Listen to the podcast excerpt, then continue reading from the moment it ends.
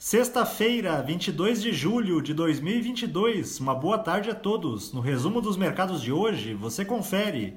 O Ibovespa terminou o dia em baixa de 0,11% aos 98.925 pontos, perdendo fôlego ao longo da sessão devido à piora das perspectivas para o crescimento global.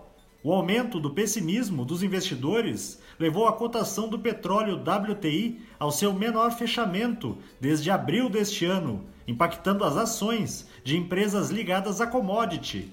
Contudo, na semana, a bolsa brasileira acumulou ganho de 2,46%.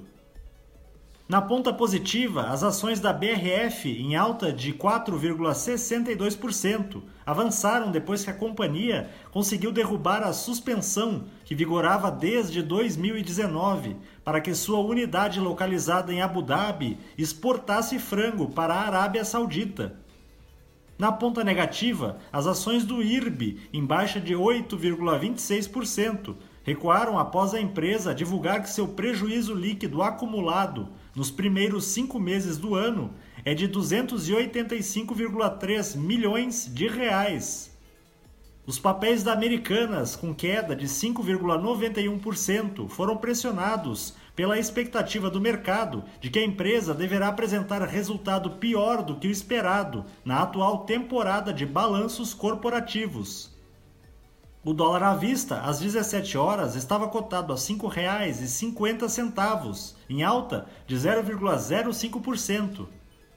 Já no exterior, as bolsas asiáticas fecharam sem direção única, enquanto os investidores digeriam os dados de inflação e de atividade manufatureira japoneses.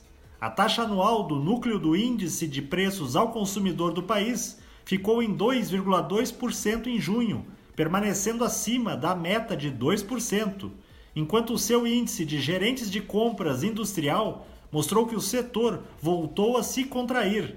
Ainda assim, no Japão, o índice Nikkei subiu 0,40%. Na China, o índice Xangai Composto recuou 0,06%.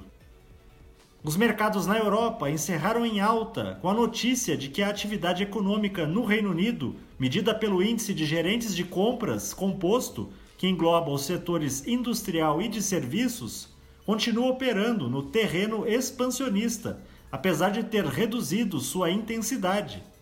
O índice Eurostock 600 teve ganho de 0,31%. As bolsas americanas terminaram em baixa frente à divulgação de dados preliminares sobre a desaceleração econômica dos Estados Unidos, com o índice de gerentes de compras composto mostrando uma contração da atividade já em julho. O Dow Jones caiu 0,43%, o Nasdaq teve baixa de 1,87% e o S&P 500 recuou 0,93%. Somos do time de estratégia de investimentos do BB e diariamente estaremos aqui para passar o resumo dos mercados. Uma ótima noite a todos!